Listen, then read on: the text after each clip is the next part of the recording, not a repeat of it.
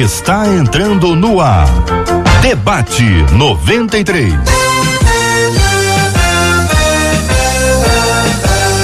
Realização 93 FM. Um oferecimento Pleno News. Notícias de verdade.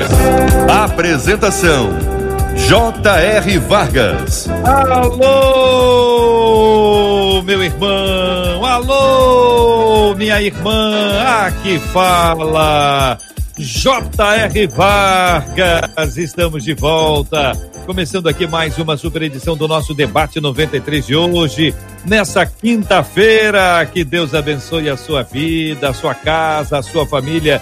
Que Deus te abençoe, meu querido Cid Gonçalves. Meu caro JR, ô Vargas, o Blue Man, tá bacana isso aí hoje, hein? Tá show, hein? Ô meu querido, estão chegando lá, que Deus te abençoe. Amém, meu irmão. Bom dia pra você que nos acompanha pelo rádio 93,3, pelo nosso aplicativo, o app da 93 FM, que privilégio nosso ter você com a gente aqui, conosco, fazendo o programa, fazendo o Debate 93, seja bem-vindo, seja bem-vinda. Atenção, agora, a transmissão ao vivo do nosso programa no canal da 93 FM no YouTube. A apresentação do Debate 93, transmissão agora ao vivo no canal do YouTube da 93 FM. Estamos também na nossa página no Facebook da 93 FM e no site radio93.com.br com transmissão ao vivo. Você vai ouvir e vai ver. É um jeito novo de fazer rádio. É o Debate 93 na TV, no computador, no tablet, no celular. Imagens dos nossos debatedores, da nossa produção, da Marcela Bastos, de todo mundo que participa conosco no programa. É o Debate 93 que está aqui, ó, pertinho, cada vez mais perto de você. Bom dia para ela, que é uma fera, está na nossa tela, Marcela. Bom dia, JR, ajeitando a câmera. Bom dia aos nossos queridos ouvintes. Que coisa boa nós estarmos aqui, que coisa boa a gente saber que os nossos ouvintes nos acompanham por todas essas plataformas digitais, pelo rádio, como sempre, que é a nossa origem, e além de tudo, ainda participam com a gente, dando opinião durante o programa de hoje, pelo WhatsApp, 21 96803 8319, 21 96803 8319. E o programa de hoje promete, JR, afinal de contas é dia delas, né? E eu quero desafiar os nossos ouvintes a se sentarem com a gente, junto aqui à mesa, pega um cafezinho, senta na poltrona, estica aí, ou seja, vai lá e curta o nosso vídeo, curta a nossa transmissão do Debate 93 no nosso canal do YouTube, só chega lá e dá um joinha, eu estou acompanhando aqui. Você pode também participar aqui no chat ao vivo para poder trazer aqui a sua opinião e a sua palavra, também no Facebook da 93 FM, vai lá, curta a nossa página, compartilhe, mande para aquela pessoa especial. Hoje nós temos um debate só com meninas, hein? Só com meninas, então você imagina o barulho que vai ser esse programa de hoje, minha gente. Então manda para aquele grupo de amigas que você tem aí, grupo de oração, grupo de amigas, grupo de conversas, se é que você me entende. E aí você manda para lá para poder compartilhar, vamos colocar isso como assunto, deixa as meninas do seu grupo também opinarem, participarem do nosso Debate 93 de hoje, não é, Marcela? E olha só, os meninos também gostam de ouvir a opinião das meninas sobre os diversos assuntos, e a gente acompanha aqui durante o debate. Nas amigas também a gente percebe isso, como os meninos gostam de participar, gostam de ouvir o que as meninas falam e ainda bebem da água da sabedoria das meninas, viu? É, tá?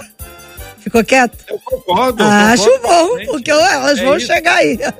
É isso mesmo. E os meninos estão aqui, ó, os meninos estão ansiosos, os meninos querem ouvir para tentar entender esse universo feminino. Cadê as meninas, Marcela? Olha, elas estão chegando, nosso time, as telas se abrindo, as nossas meninas hoje, nós temos na tela, ao lado da tela do JR, a doutora Luange Bahia, estreando hoje com a gente no Debate 93, na tela abaixo da doutora Luange Bahia, a gente tem a missionária e também psicóloga, doutora Soliana Coelho, e ao lado da Soliana, a gente tem a pastora Patrícia Andrade. É um timaço, viu? Muito bem. Meninas na tela, nas telas, muito obrigado pela presença de todas. Vamos conhecer o nosso tema 01 do programa de hoje e, na sequência, nós vamos ouvir as opiniões das nossas debatedoras, Brasil. Uma das nossas ouvintes escreveu dizendo o seguinte: olha, às vésperas do meu casamento, eu perdi o emprego. Assim que me casei, eu descobri que tenho um problema de saúde que me impede de ter filhos. Confesso que eu quase morro de tanta dor ao ver todas as minhas irmãs felizes, realizadas e eu em toda essa aflição. Confesso que me sinto o lixo da família. Eu sou uma fracassada, diz ela. O fracasso é culpa minha ou existem pessoas que jamais serão bem-sucedidas? Como lidar com o sucesso das pessoas que amo quando na minha vida eu enfrento tantas lutas? As mulheres, assim, elas têm uma maior tendência de se compararem com as outras e acabam não percebendo os seus próprios valores? São as perguntas da nossa ouvinte. Vou começar ouvindo com a pastora Patrícia Andrade. Pastora Patrícia, bom dia, seja bem-vinda ao debate 93 de hoje. Queremos começar ouvindo a irmã sobre esse tema. Amém. Bom dia, JR, bom dia, Marcela. Bom dia, minhas queridas debatedoras, o povo lindo que está nos acompanhando em todas as plataformas, está acompanhando esse debate desse dia. Assim, as perguntas que ela faz aqui, mais me chamou a atenção, assim, de verdade, foi como lidar com o sucesso das pessoas que amo, quando na minha vida eu enfrento tantas lutas, né? E você vê que ela olha para si com uma posição de inferioridade com relação às outras pessoas. Ela, quando diagnostica os problemas que ela enfrenta, e assim, ela citou alguns, né? Perdeu o emprego nas vésperas do casamento, depois que casou, descobriu a infertilidade, e isso me lembra muito, né? Quando ontem o Cid estava comigo do Devocional Rema, e o Cid trouxe uma palavra em Números 13:33, dizendo que os espias que foram para a terra, quando voltaram dizendo que a terra era maravilhosa, que era tudo de bom, eles disseram que eles não tinham condição de tomar posse da terra porque eles se viam como gafanhotos, como pequenos, como gente incapacitada para vencer aquelas adversidades. E você vê que ela tem esse olhar. Ela não consegue lidar com o sucesso das pessoas que ama porque ela se sente mal sucedida, se sente como um gafanhoto. Mas, na verdade, se ela começar a entender pelos olhos da fé que não é porque ela está vivendo um momento de aflição que ela é alguém afligida eternamente, ou que ela está passando por um momento de adversidade, que ela é uma pessoa que só enfrenta adversidade na vida, se ela tiver um olhar positivo, alguém que olha para o alto, que crê, que tem fé, que entende que as situações podem ser revertidas. Se ela começar a ter esse olhar, eu creio que as coisas vão mudar, em nome de Jesus. Soliana, bom dia, Soliana. Queremos te ouvir também sobre esse assunto. Bom dia, graça e paz, sempre um prazer enorme estar com vocês. E a pastora Patrícia focou na pergunta que ela fez sobre a comparação, né? Concordo plenamente. E trazendo para o outro viés, eu pensei mais na pergunta que ela fez, se o nosso fracasso é fruto das nossas ações ou se existem pessoas que jamais serão bem-sucedidas, né? E assim, eu não encontro nenhum parâmetro bíblico para dizer que alguns específicos nascem para sofrer e outros não. Lá em João 16:33, Jesus disse que no mundo tereis aflições. Né? Esse tereis, ou seja, nós teremos aflições. O versículo não está dizendo, no mundo alguns terão aflições. Da mesma forma, lá em João 10:10, quando ele disse que veio para que tenhamos vida e vida em abundância. Novamente, ele não faz acepção de pessoas, que alguns terão problemas e outros terão abundância.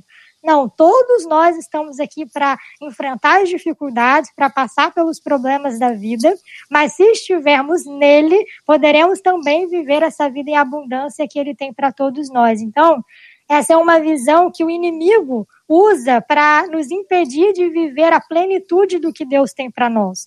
Porque essa visão me faz acreditar que eu não posso ser alvo do amor de Deus, eu não posso ser alvo da maravilhosa graça de Deus. Então, quando ela pensa assim, isso gera todos os outros pensamentos e questionamentos que ela também trouxe na pergunta. Mas não existe isso, né? Deus amou o mundo de tal maneira. Se essa ouvinte faz parte do mundo, logo ela também é alvo do amor de Deus. E aí, Luange, bom dia, bem-vinda. Bom dia a todos os debatedores. É um privilégio estar aqui com vocês e essa história que a gente está falando hoje, ela é apenas um recorte do que a gente vê muitas vezes. Eu trabalho com mulheres e eu vejo isso muito se repetir. Uma distorção da nossa identidade, nosso reconhecimento como mulher, nossos valores, também uma distorção no padrão de sucesso que a gente tem, porque tudo vai variar do que a gente entende por sucesso. Porque se eu entendo que sucesso é conquistar, é ter para mostrar para o outro, essa história me lembrou muito de Raquel, muito de Ana, de outras mulheres que mediam o seu sucesso, a sua realização pelo que o outro tinha. E isso pode ser uma grande cilada para a gente se afastar até mesmo da presença de Deus. Então a gente tem que estar muito atento realmente a essa questão do sucesso, da comparação da nossa identidade bem resolvida. Eu achei interessante, tá me ouvindo bem, né? Eu achei interessante a questão do casamento, que em geral é um marco positivo e que é positivo acima de qualquer outras coisas, mas antes do casamento perdi o emprego. Depois do casamento, descobri que não podia engravidar. E nem o casamento deu uma graça no negócio, entendeu? Verdade. Entendeu, Patrícia? O casamento, em geral, é dar uma graça. A pessoa, a vida tá ruim, mas eu casei, agora consegui, tô com uma pessoa, não é? Não dá uma graça a vida? Só que nesse caso, o casamento é o seguinte, olha, perdi o emprego, casei, e aí não sei o quê. É como se fosse uma coisa que não gerou aquele impacto ou que perdeu a graça a partir disso. Então, será que ela casou para ter filhos? E o fato de não poder ter filhos fez com que o casamento ficasse sem graça? Tá certo? Olha pro lado, vê as irmãs dela, né? Família, deve ter aquela prima que tem 7, 8 filhos, pô, aquela ali tem 7, 8 filhos, não cuida das crianças direito, eu aqui podendo tomar conta das crianças, para dar um futuro para as crianças, mas aí ela fica desempregada, e o desemprego pode ser um fator prejudicial. E aí, pastora Patrícia? JR, você vê que ela é uma pessoa que tem um olhar meio negativo, ela não consegue identificar coisas positivas na vida dela, e isso é determinante para pessoas que têm problemas sérios de autoestima e também, provavelmente, complexo de inferioridade. Ela é uma pessoa que eu me casei, antes de casar, eu perdi o emprego. Aí eu casei, eu não consigo engravidar. Então ela sempre se colocou. As outras pessoas, elas têm emprego, elas casam, são felizes, elas têm filho. Então, assim, ela consegue colocar a vida dela de uma maneira tão pequena e tão para baixo, quando, na verdade, ninguém é bem-sucedido ou feliz porque tem emprego, porque tem pessoas que não trabalham fora, porque fizeram outra opção de vida e se sentem extremamente bem-sucedidos. É o que a doutora Luange falou, né? É uma questão de você entender qual o seu parâmetro de ser uma pessoa de sucesso, né? E ela, o valor dela está nos fatores externos, né? E não naquilo que ela realmente é. Exatamente. Ela não, os valores internos de quem ela é, o valor que ela tem, ou que a vida dela tem, não está dentro dela, não está na essência dela, não está em quem ela é, em Deus, não está no posicionamento dela, naquilo que ela tem enxergado como futuro. Ela é uma pessoa que, nesse momento, você pode ver pela fala dela, JR, que ela está sem perspectiva de futuro. E isso é muito triste, principalmente em alguém que é filho de Deus. Porque se nós somos filhos de Deus, a Bíblia diz que nós somos mais do que vencedores. E a Bíblia não vai dizer que eu sou vencedora apenas quando eu sou bem-sucedida, que eu sou vencedora apenas quando eu consigo boas coisas ou quando as minhas expectativas de vida são atendidas, né? Então, na verdade, ela precisa de um novo olhar, de uma nova perspectiva de vida, de uma nova olhada para quem ela é. Eu acho que primeiro ela tem que olhar para si, começar a enxergar os seus valores, começar a enxergar quem ela é, para que ela possa ter melhores olhos, né? As janelas da alma são os olhos, então acho que ela precisa olhar para dentro dela e trazer a palavra para dentro, para que, tendo a sua alma iluminada, tendo o seu espírito iluminado, ela possa olhar com olhos melhores para a vida dela, porque se ela está viva, tem projeto de Deus, e Deus com certeza tem uma história de vitória para ela, e não nesses parâmetros humanos, mas nos parâmetros do céu, né? Eu creio nisso. Essa coisa do meu fracasso e o sucesso do outro. Vamos aproveitar que temos 2 psicólogas na nossa tela hoje, que elas vão nos analisar, né? Vão nos ajudar a entender o quanto o meu fracasso é, na verdade, resultado do sucesso do outro, ou seja, eu não consegui aquilo que o outro tem, então eu me sinto fracassado, ou o quanto o meu sucesso depende do fracasso do outro. O outro fracassou e porque o outro fracassou eu estou arrebentando. Ô meninas, ajudem a gente, por favor. É muito importante a gente ter sempre em mente o que é que faz bem pra gente. Por isso que a terapia é tão importante, porque a gente consegue se conhecer e entender o que é realmente importante pra minha vida. Porque senão a gente passa o dia nas redes sociais, no nosso trabalho, no meio da nossa família, sempre acreditando que o outro tem mais do que eu, melhor do que eu. E aí as nossas medidas de sucesso, os nossos parâmetros ficam desequilibrados. A gente começa a se alegrar com a tristeza do outro e não com a alegria do outro. Porque é muito mais fácil a gente sorrir com os que... chorar com os que choram do que sorrir com os que sorriem.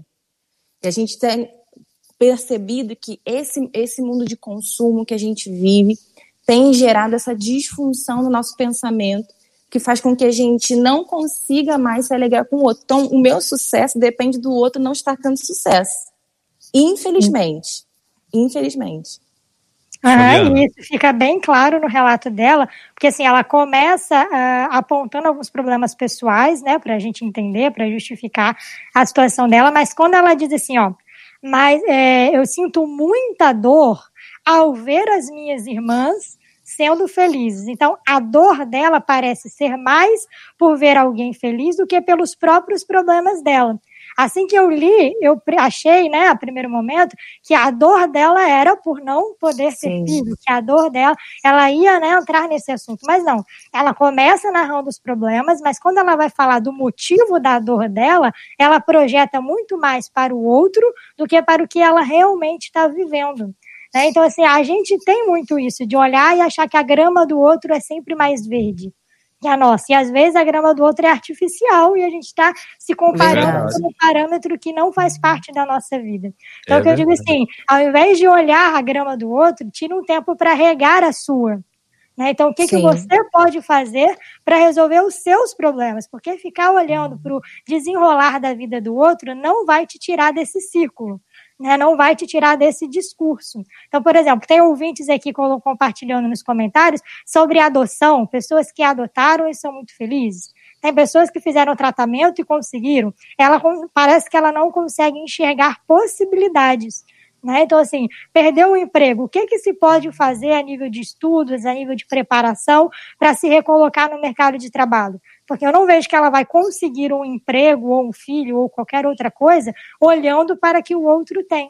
E quando a gente olha para o que o outro tem, na verdade, sempre as comparações são muito injustas, porque dificilmente a gente vai se comparar com alguém que está numa posição inferior à nossa. A gente sempre se compara com alguém que já está lá no topo. Mas as histórias de vida são diferentes, as experiências são diferentes, os problemas também são diferentes, porque todo mundo tem problema, né? Porque alguém tem emprego e tem filho que não tem problema, né? Que não tem sofrimento. Sim. Então é muito complicado quando eu olho para alguém que já trilhou um caminho que às vezes eu ainda estou trilhando e eu olho aquilo como um parâmetro que não se encaixa na minha vida. E isso, ao invés de me impulsionar, me paralisa, né?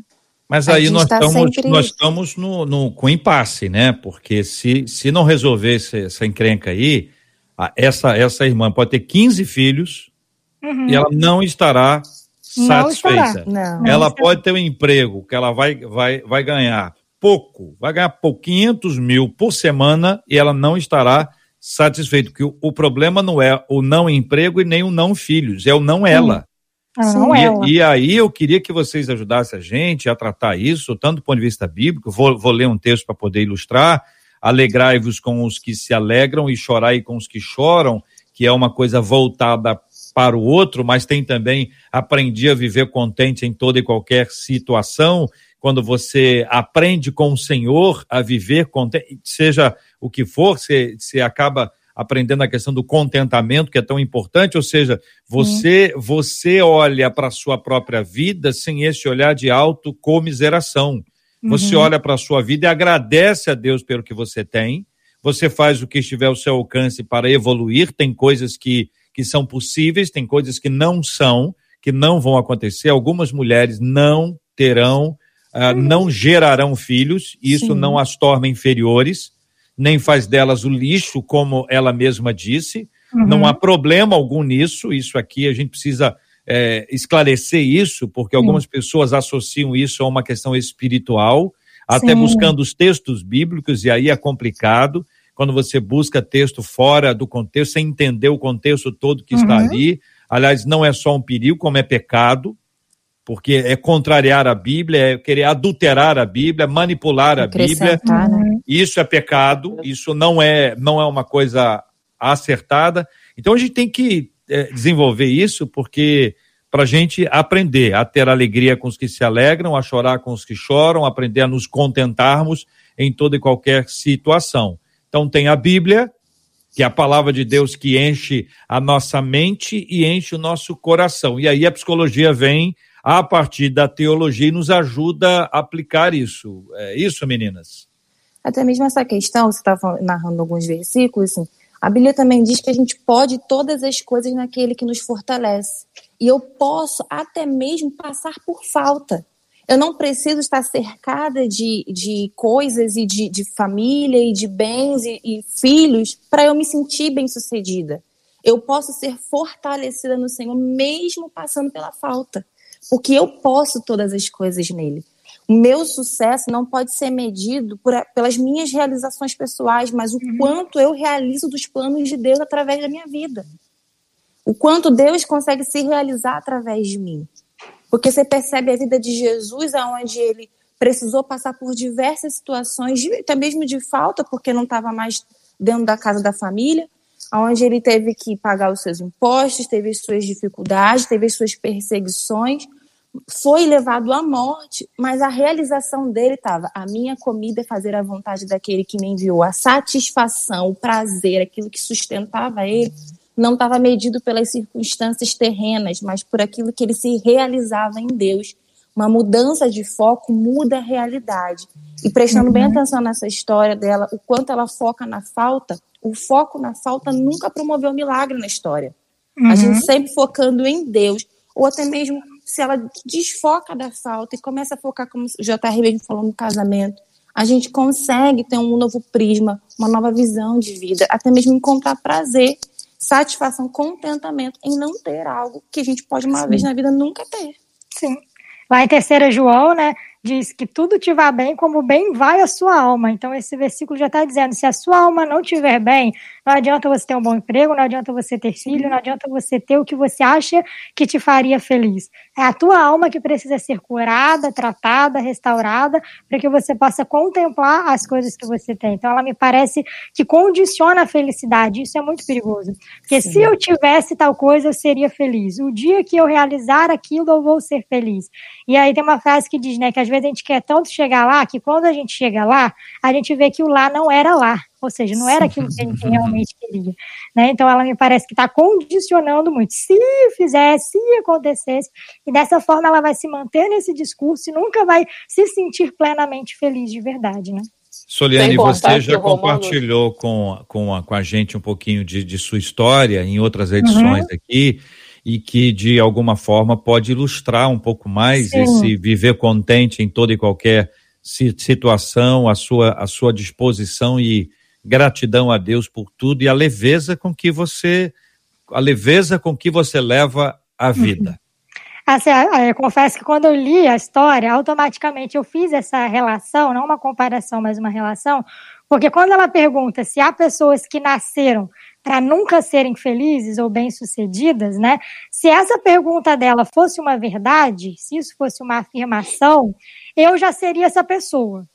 Né? Alguém que nasceu para não ser bem-sucedida, fui eu, porque eu já nasci com os médicos falando, não vai passar de 5 minutos, então eu já nasci para nem viver.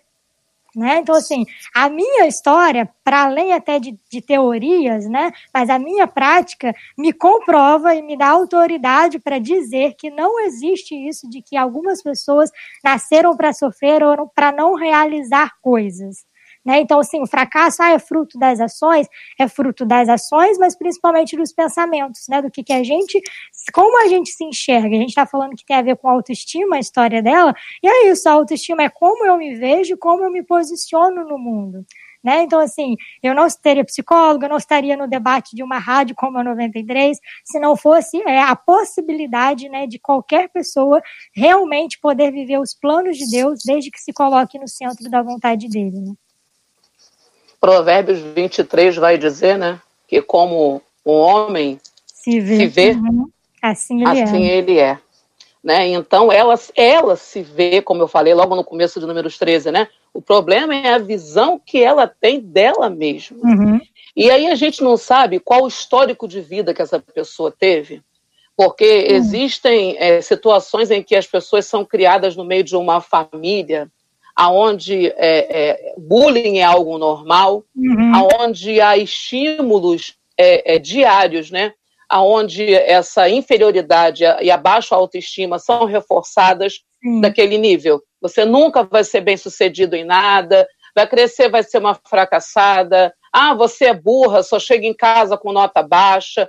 E aí a menina, ou o menino, né, isso aí é a pessoa em geral, ela vai crescer com esses estímulos ruins, ela vai ter uma péssima autoimagem de quem ela é, e ela vai crescer com essa autoimagem e vai começar a acreditar, como ela disse no texto, existem algumas pessoas que são escolhidas para não ser bem-sucedidas, porque durante a vida ela só teve estímulos, palavra lançada sobre ela, de que ela não seria bem-sucedida, de que ela não seria feliz, que ela nunca faria nada certo.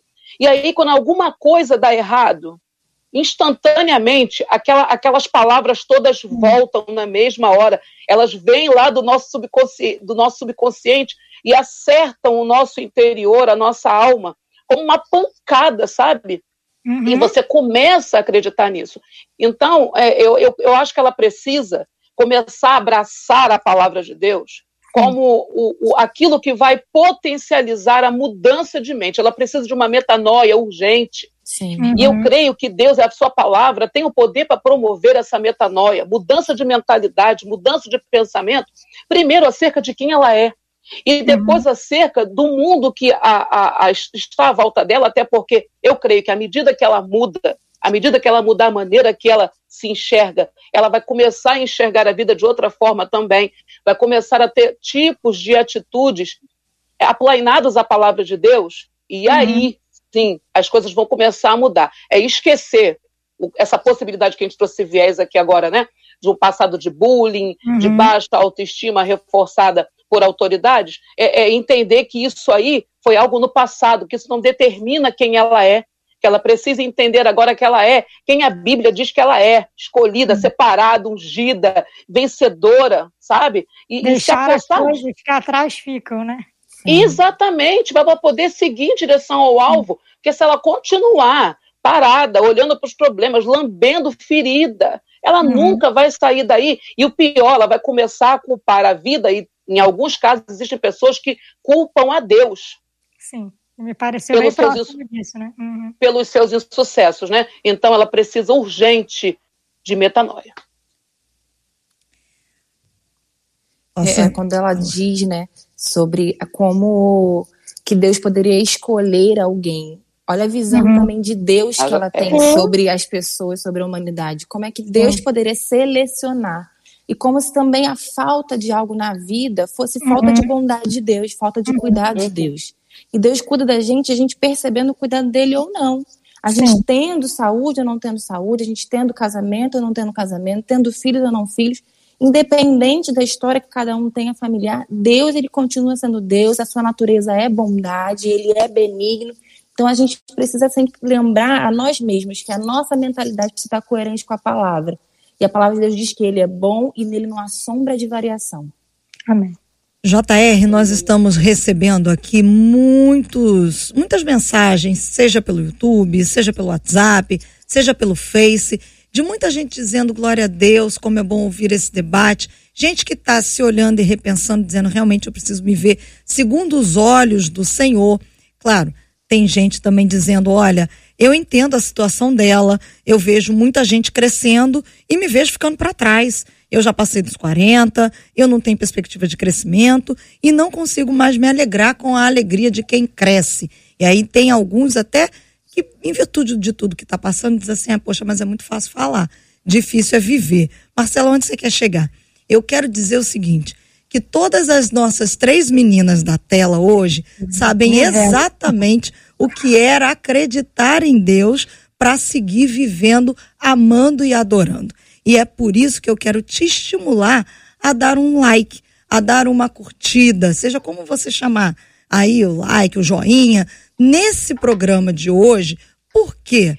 Ah, Marcelo, não, é porque quanto mais likes você der, mais esse vídeo, na linguagem da internet, se torna relevante. E ao se tornar relevante, mais pessoas têm acesso a ele. Você pode, evidentemente, compartilhar ele agora, deve fazer isso, como bem disse o JR, mas à medida que você curte, você está assistindo a gente aí no YouTube. Nós temos muito mais gente assistindo do que as curtidas. Se todo mundo que estiver assistindo curtir, é com aquele dedinho pra cima, tá, gente? Deu o joinha assim com o dedinho pra cima, você vai fazer com que esse vídeo se torne mais relevante. E aí ele vai aparecer para outras pessoas que você não tem ideia de quem sejam essas pessoas e que serão atingidas pela vida, pelas palavras e, sobretudo, pela vida.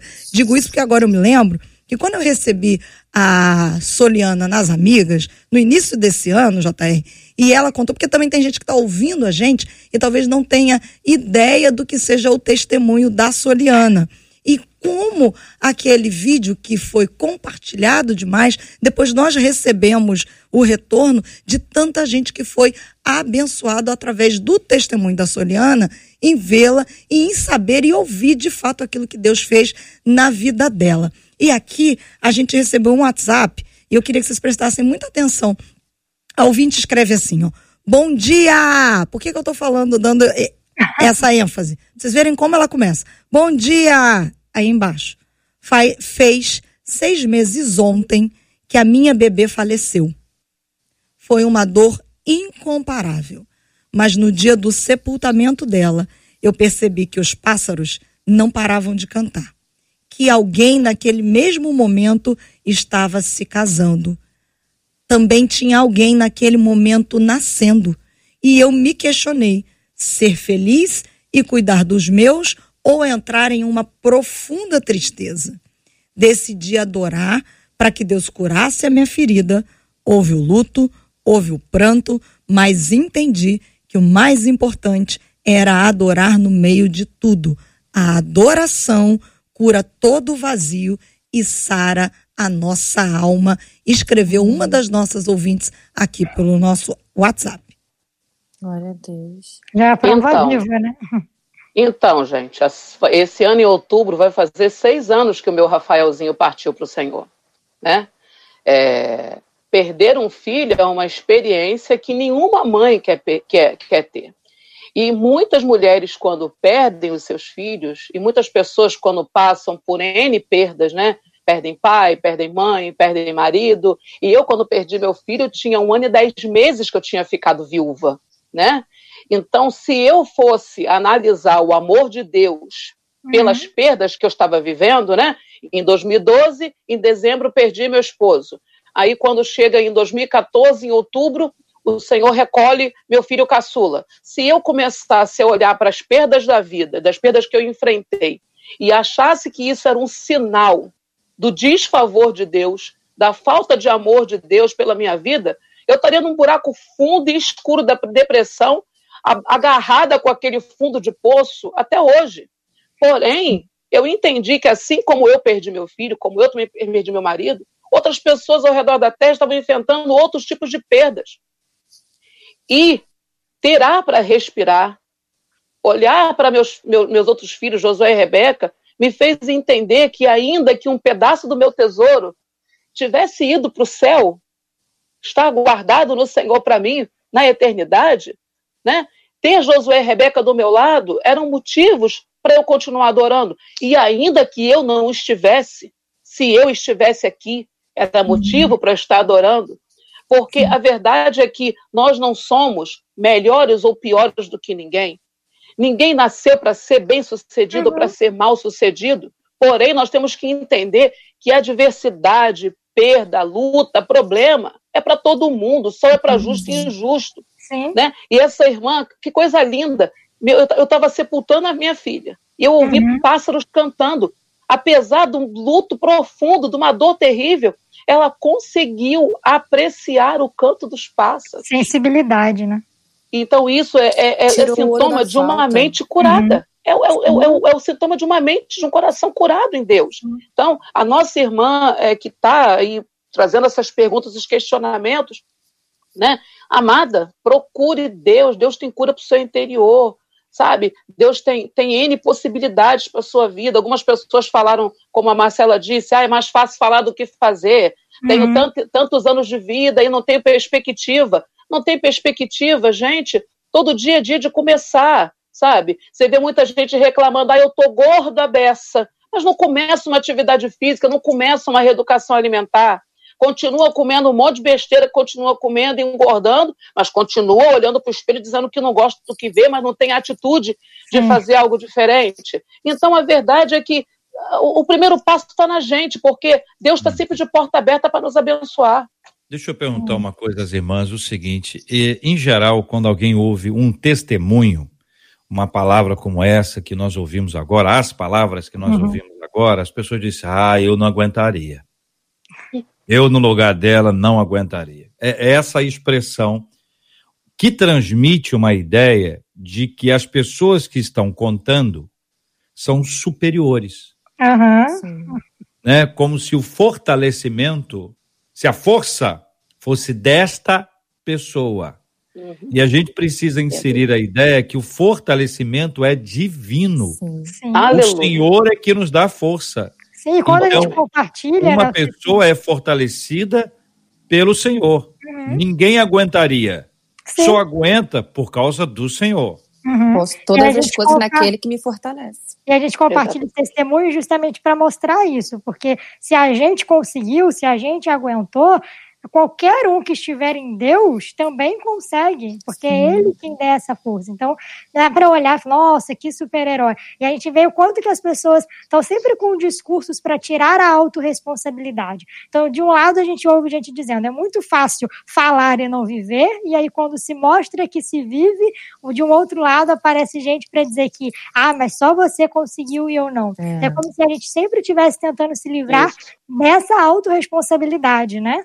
Ou é no discurso de só eu vivo e ninguém sabe a minha dor, ou é no discurso de que só você conseguiu e eu não. Então, até nesse discurso, nos comentários, a gente consegue ver uma mentalidade mais coletiva, né, do quanto que isso é enraizado na nossa cultura e sociedade. A gente está sempre comparando o nosso meio do caminho com a chegada do outro. E sempre achando que foi de repente que o outro chegou lá, só que a gente não conhece a história de progresso que ele viveu, os processos que ele passou. Para chegar ali, o quanto foi necessário ressignificar, o quanto foi trabalhoso se permitir, porque tem uma questão.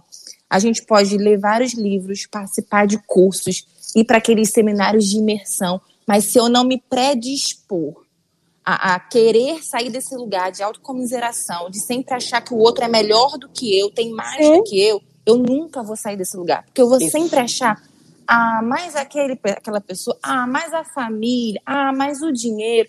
Mas nessas condições até eu tenho que querer. Eu tenho que permitir que o Espírito Santo gere isso dentro de mim para que ele possa me fortalecer e eu me transpor diante dessas dificuldades. Então a gente repete a ideia de que quem dá a força é o nosso Deus. Ele é o Todo-Poderoso. Ele é que nos fortalece. Ele é quem faz do cansado, né? O cara que está cansado, ele dá força. Ele multiplica as forças, aquela pessoa que diz, eu não estou aguentando mais, não tem nenhum vigor, não estou aguentando, eu não suporto mais. Aí você vê que Deus pega e multiplica as forças, né? Então, esse é um processo que a gente precisa entender, que a gente tem que estar mais perto de Deus. E que Deus, ele não leva em conta o nosso tempo da ignorância. É tão bom, às vezes a pessoa fala mal de Deus, reclama de Deus, diz que Deus abençoou mais A do que B, e eu tô aqui, a benção não chega, a benção vai até na casa ao lado, o céu tá de bronze. e a gente esquece uma série de coisas, que Deus se alegra na obediência. Deus se alegra na obediência, na nossa simplicidade, em ouvir a voz de Deus e dizer, sim, senhor, sim, senhor, sim, senhor. As promessas de Deus, elas são claras, elas estão sempre conectadas à obediência. Aquele que cumpre, aquele que faz a vontade de Deus, ou seja, aquele que confia no Senhor, que segue após o Senhor, aquele que caminha com Deus, vai desfrutar de um caminho diferente, é natural.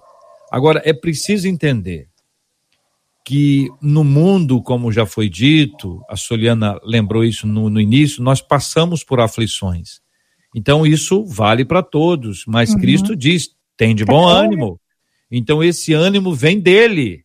Não vem da gente, e é esse ponto que eu queria destacar, para não dar uma ideia de autoestima só, para não dar uma ideia de alto, só eu, cada um tem que levantar sua bandeira e dizer eu vou conseguir, e essas frases de impacto que existem aí, que eu não quero associá-las à Bíblia, porque nem todas estão associadas e nem todas estão dissociadas, né? Sim. Então não posso dizer que sim, dizer que não, tem coisa aqui, tem coisa ali, mas lembrar que o Senhor é que nos fortalece. Ele é que faz forte alcançado. Ele que pega na nossa fraqueza e nos faz forte. A gente continua fraco. É vaso de barro. Sim, sempre. Pode mandar, Senhor, que eu estou aqui. Isso é coisa de Sansão. Vê no que deu lá. Pois é, não deu certo. Problema puro. Mas, na verdade, J.R., quando a gente adquire essa mentalidade de que o Senhor é aquele que nos fortalece, de que Ele é que dá graça, que Ele que multiplica as forças, a gente tem um olhar diferenciado para as coisas que nos cercam, sendo elas boas ou não. Lá em Romanos 8, quando o escritor ele diz, quem nos separará do amor de Deus? Né? Ele não está dizendo assim, eu sou fortão, maravilhoso e nunca vou estar separado do amor de Deus. Ele começa a dizer que tem um montão de coisa que acontece com a gente, que se a gente olhar para essas coisas, a gente vai se permitir ser separado do Senhor, se afastar do Senhor. É a tribulação, é a angústia. Ele começa a dar os exemplos. Mas no final ele vai dizer, né, mas estou bem certo que nem a morte, nem a vida, nem os principados. E ele começa a dizer coisas que estão alheias, coisas do sobrenatural, que ele não tem controle. E ele começa a dizer, nada nos separará do amor de Deus que está em Cristo Jesus. Então, Deus nos dá essa graça, Deus nos dá essa condição de continuar andando com Ele, porque ninguém está de pé pelas próprias forças. Verdadeiramente é Ele que faz o fraco forte, sempre, né? Mas se a pessoa não decidir abraçar essa graça, abraçar o processo, abraçar esse sustento, né? Tem uma parábola, uma historinha que o pessoal conta, né, do cara que estava esquiando num lugar geladão lá, sei lá, esses lugares chique que eu nunca fui na vida, né? E a pessoa caiu, ficou pendurada, e ela sacudia as pernas, ela não sentia nada embaixo das pernas dela, e ela estava ali agarradinha, e que ela ouviu uma voz no coração dela, solta a corda, porque ela ficou amarrada numa corda. Foi um negócio de esqui, não, foi escalagem. A gente vai lembrando da historinha e vai acertando. Né? E ele falava assim, solta a corda. Ele falava assim, Senhor, eu não posso soltar a corda, porque não tem nada debaixo dos meus pés, eu devo estar debaixo de um abismo, está tudo escuro, eu não tenho como soltar a corda. Solta a corda, solta a corda. E ele ouviu várias vezes aquela palavra e não soltou a corda.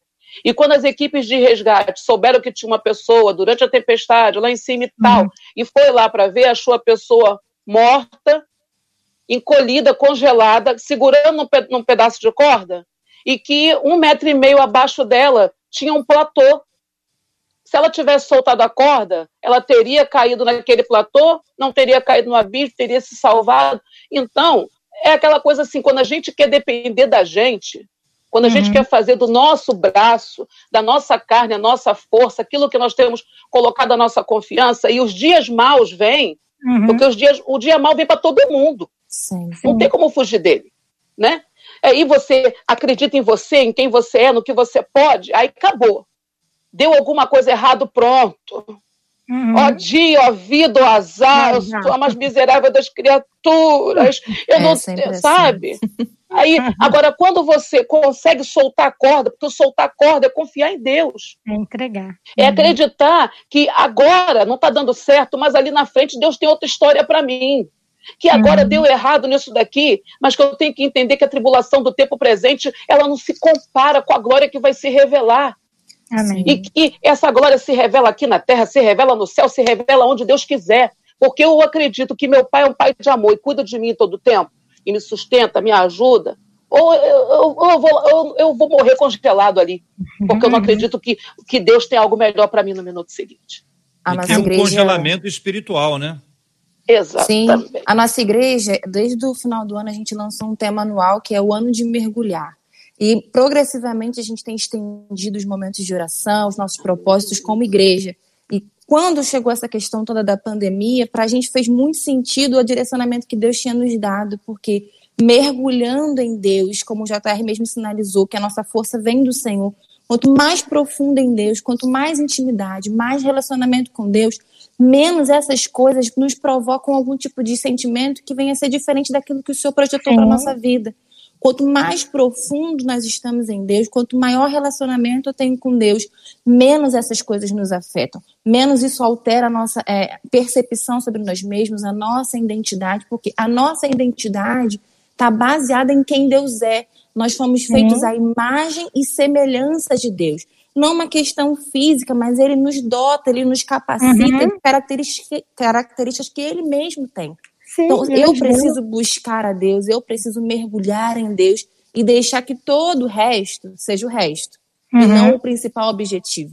Que tudo seja fundo e não foco, e não figura na nossa vida. A gente sempre buscando a Deus em primeiro lugar, deixando ele sarar as nossas feridas, ele renovar a nossa força. No profundo, a gente tem visto muitos testemunhos de pessoas que ficaram desempregadas durante a pandemia, pessoas que ficaram doentes durante a pandemia, e o Senhor foi renovando, o Senhor foi tratando, mas elas sempre dizem a mesma coisa.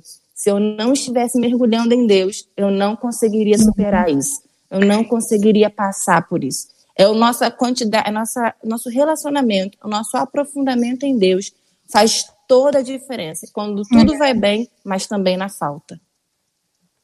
A Luange falou sobre identidade em Deus, e quando eu vi o relato dessa ouvinte, eu me lembrei de Mefibosete, porque Mefibosete disse, mas eu sou como um cão morto.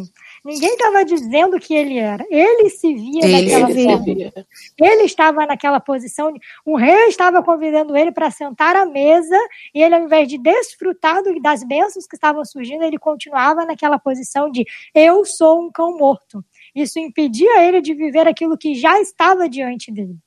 Então, provavelmente, né, pelo discurso, e não só dela, mas de pessoas que estão compartilhando aqui conosco, de pessoas que nós atendemos na nossa prática, muitas pessoas vivendo com essa mentalidade de cão morto. E a gente não pode se esquecer que nós fomos feitos à imagem e semelhança de Deus.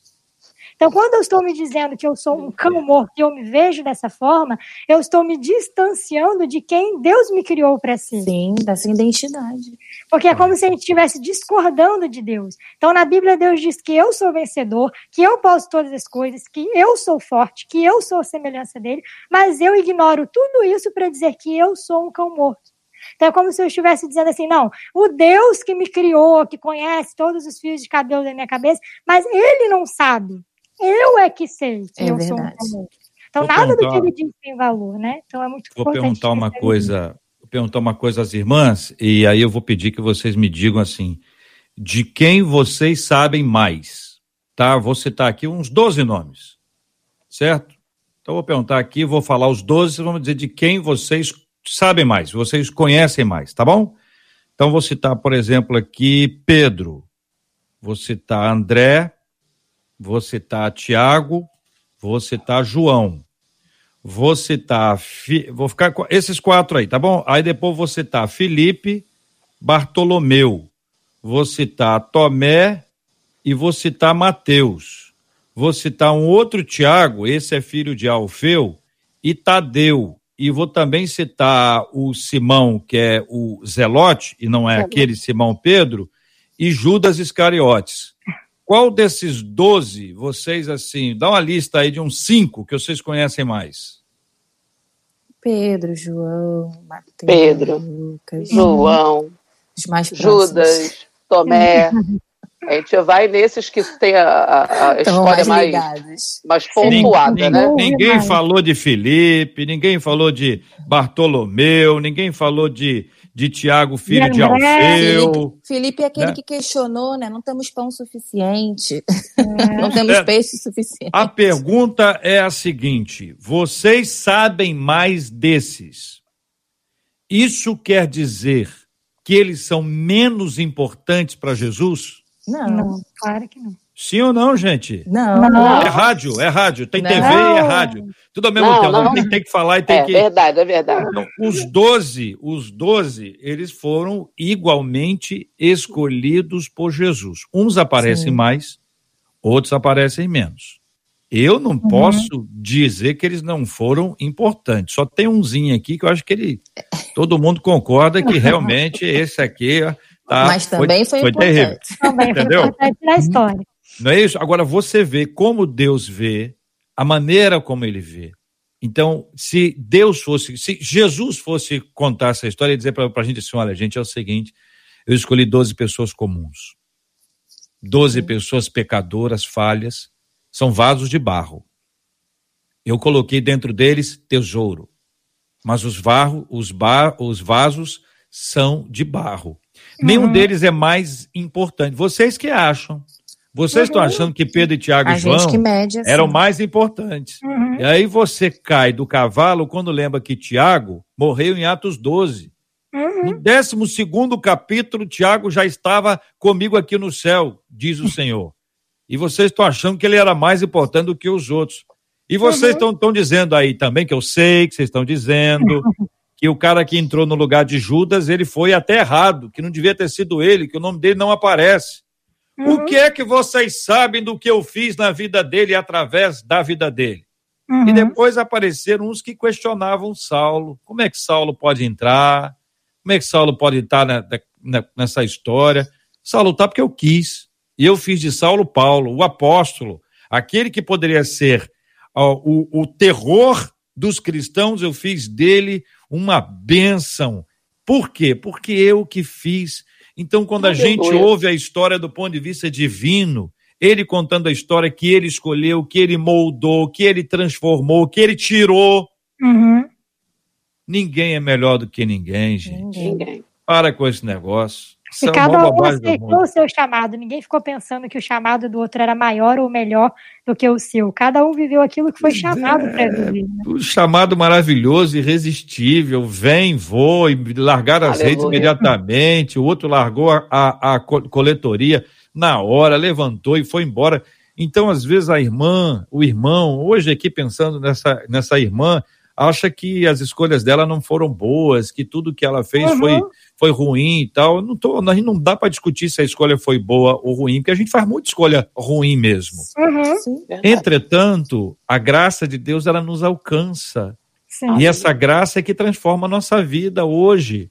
Você não pode deixar de ter feito o que você já fez. O que já fez, já foi feito. Não dá para dizer que eu não quero não fazer o que eu já fiz. Porque o que eu já fiz já foi feito. Agora, a decisão de hoje e de amanhã, sob a bênção do Espírito Santo, então é hora de dar um refresh aí, né? Para os mais antigos, rebobinar, vão dar um boot, é hora de restart na nossa vida, porque a gente não pode mais viver amarrado a essas coisas, porque aquilo que a gente viveu no passado prendeu a gente até agora. Mas a gente não pode ficar mais preso. É tempo de uma vida nova. Recomeço, né, não, meninas? E não é uma questão de estética. Eu quero ilustrar isso falando de igreja. Claro. A pessoa diz: nós vamos revitalizar a nossa igreja. Não. A partir de hoje vai ser uma nova igreja. O que vai ser feito? Vão pintar a parede da igreja. Vão mudar a placa. Vamos botar a placa nova. É isso? Só no externo, no interno nada. Revitalização. Dá para trabalhar só a estética, meninas? Dá para trabalhar só a estética? Revitalização nunca vai ser aparência. Sempre vai ser a essência. né? Quer revitalizar uma igreja? Caiado, né? Isso, é mudar a mentalidade, é mudar a maneira de fazer, é mudar o seu interior, né? É realmente abraçar a metanoia como a única opção de vida, a metanoia na palavra, a metanoia em Deus, e entender que status e notoriedade... A gente citou os discípulos, né? Os mais notórios, mas notoriedade nunca quer dizer aplauso do céu, não. Né? Então, entender que o nosso interior, a essência é que precisa ser revitalizada, é a essência que precisa ser mudada, é o interior que precisa ser tratado e entender que se a gente não deixa Deus fazer isso, a gente vai ficar parado no meio do caminho para sempre. É Romanos 12:2, né? A renovação da mente. Deus nos diz assim, transformai o mundo. Ele diz, transformai-vos. Então, às vezes, a ouvinte está querendo transformar a realidade das irmãs e da família. Deus está mandando ela transformar a realidade dela, né?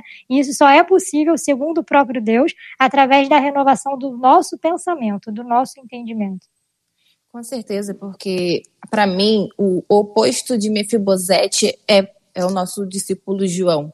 Porque quando ele vai falar sobre si mesmo, ele diz, o discípulo amado, olha a autoestima do figura, olha como ele se enxergava. Está nas nossas mãos a escolha dele, da gente se enxergar diferente do que tudo que ao nosso redor pode estar se impondo na nossa vida. Até porque, como a gente diz aqui na Atos 29, quem te sustenta é Deus. Só Ele que nos sustenta, Ele que nos molda, Ele que nos aperfeiçoa, é na força dEle que nós vencemos cada um dos desafios que se apresentam. Se nós chegamos até aqui, há um propósito em tudo isso, há um propósito na minha vida aqui na Terra, eu faço parte de um plano maior do que eu, porque quando os irmãos José fazem tudo o que fizeram com José, achando que estavam distanciando ele do sonho, na verdade estavam empurrando ele para o propósito. Mas se eu entendo o meu propósito, tudo que acontece, mesmo as dificuldades, mesmo as faltas, tudo faz sentido. Porque tudo lá no final da história, José percebe e ele fala para os irmãos, não se preocupem, vocês não me maltrataram, foi o Senhor quem me trouxe até aqui. Então as nossas faltas, as nossas falhas, os nossos desafios, as lutas que a gente vive, elas têm um propósito maior do que a gente.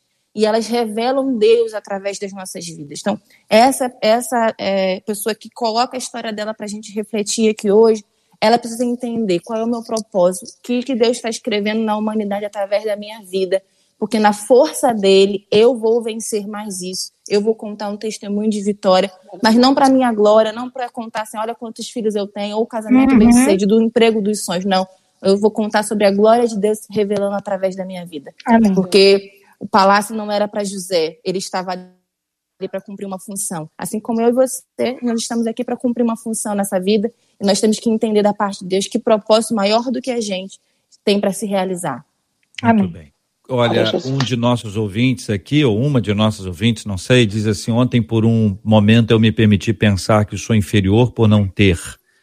E hoje ela diz, mas imediatamente eu fui falar com Deus e ouvi-lo na palavra e o Senhor falou exatamente o que está sendo falado neste debate. Amém. Em Cristo nós somos todos mais do que vencedores, sempre, diz aqui nossa querida ouvinte, e eu agradeço a Deus por essa bênção. Muito obrigado, meninas, pela presença de vocês no debate 93 de hoje. 3 meninas nas nossas telas. Soliana, muito obrigado. Você que fala diretamente de Macaé para o planeta. Obrigado, Soliana. Obrigada pela oportunidade mais uma vez. Que cada pessoa possa descobrir quem Deus te chamou para ser e ser de propósito, porque isso faz com que todas as coisas cooperem para o nosso bem na jornada final. Obrigada, Deus abençoe cada um.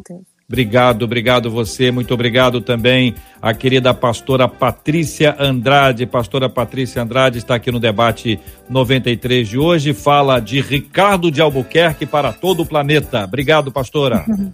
Eu que agradeço, JR, e como assim, última palavra, gente, se enxergue com os olhos de Deus, porque quando você se enxerga com os olhos de Deus, você pode melhorar aquilo que está ruim e se alegrar por aquilo que já está bom.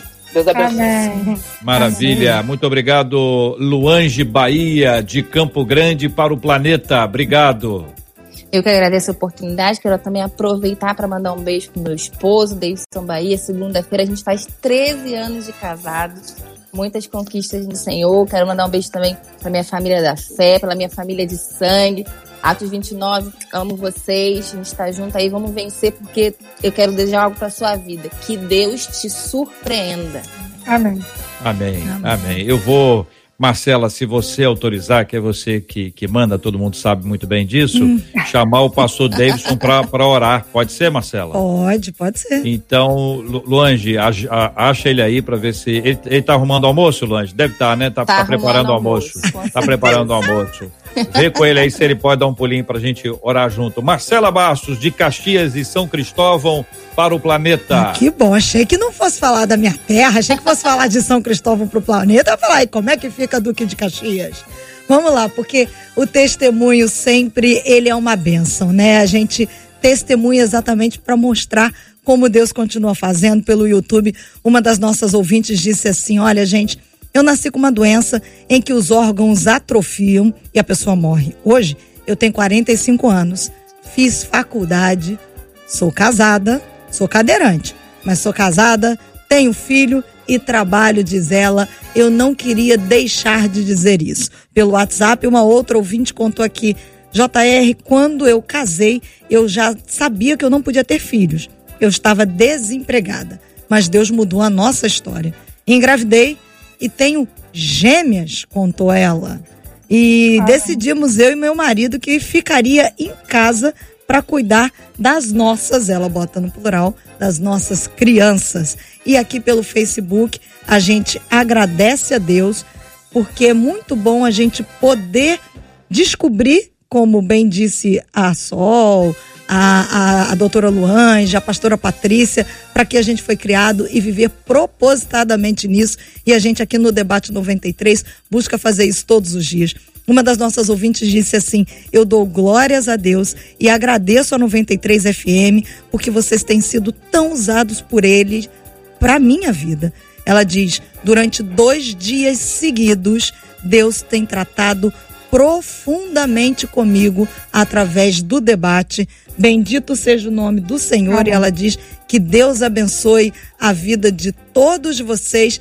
E eu queria, se o JR permitir, enquanto eu me arrumava para vir trabalhar hoje, pensando sobre o tema de hoje, Deus falou comigo através de Isaías 58:11, e as meninas falaram muito sobre isso, sobre, né, à medida que você se coloca na direção de Deus, olha o que ele faz, o Senhor vai te guiar continuamente, ele fartará a tua alma até em lugares áridos e fortificará os teus ossos, você será como um jardim regado e como um manancial cujas águas jamais faltam. Creia nisso. Aleluia. O nosso Deus, ele está te conduzindo em tudo, só permita que o restante ele faz. Palavra sempre muito boa da Marcela Bastos. Eu quero só chamar a atenção de vocês que estão nos vendo pela internet.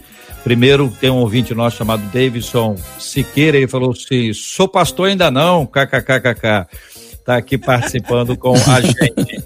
E o pastor Davidson, quando se aproximou da doutora Luange ali para entrar aqui e orar conosco, eles fizeram uma ginástica do fone. E eu, isso mesmo, observador, estou aqui acompanhando, e ele, ambos estão de frente para a câmera, ele está com um fone no seu ouvido direito e ela está com a outra parte do fone no ouvido dela esquerdo. A lógica seria ele no esquerdo e ela no direito. Essa seria a lógica. Mas veja, no formato que está, o rosto dos dois fica mais perto e o formato do cabo do fone parece um coração. É. Fiz daqui a pouco, viu, Davidson? Daqui a pouco eu te mando a foto. Está no formato do coração, como se vocês manda pelo WhatsApp. Formassem aí o coração. Então, essa é uma perspectiva de quem está olhando aqui. Nós vamos orar juntos, pastor Davidson. Nós temos orado pela cura dos enfermos, pelo consolo aos corações enlutados.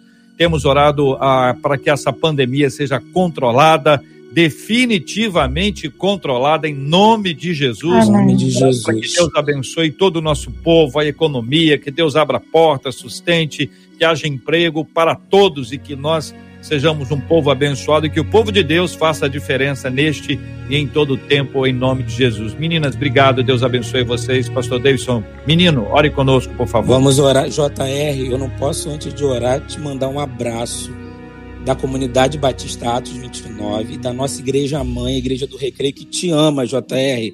Todo dia eu converso com o Fernando e ele sempre manda abraço para você e o pastor Vander também. Você amigo. É muito amado, tanto pela Atos 29, quanto pela Igreja do Recreio. Olha, Soliana, a Inova está aqui te mandando um abraço, tá bom? Um abraço para todo mundo, obrigada. E vamos orar então, que Deus abençoe todos vocês. Pai, muito obrigado, porque eu sei que o Senhor é o Deus, como foi falado aqui, que em Ti nós podemos todas as coisas. Amém, Senhor. Pai, o Senhor está vendo essa lista, todos esses pedidos que o JR falou, nós entregamos nas Suas mãos.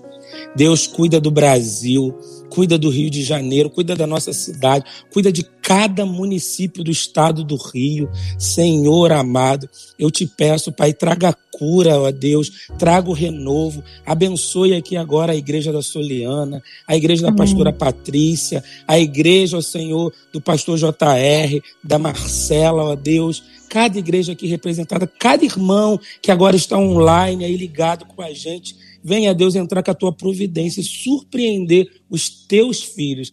Abençoe cada dia mais e mais a MK Music, o Harold, a Ivelise, a Marina, ó Deus, e todos, ó Pai, que estão ligados nessa rádio, que é uma bênção.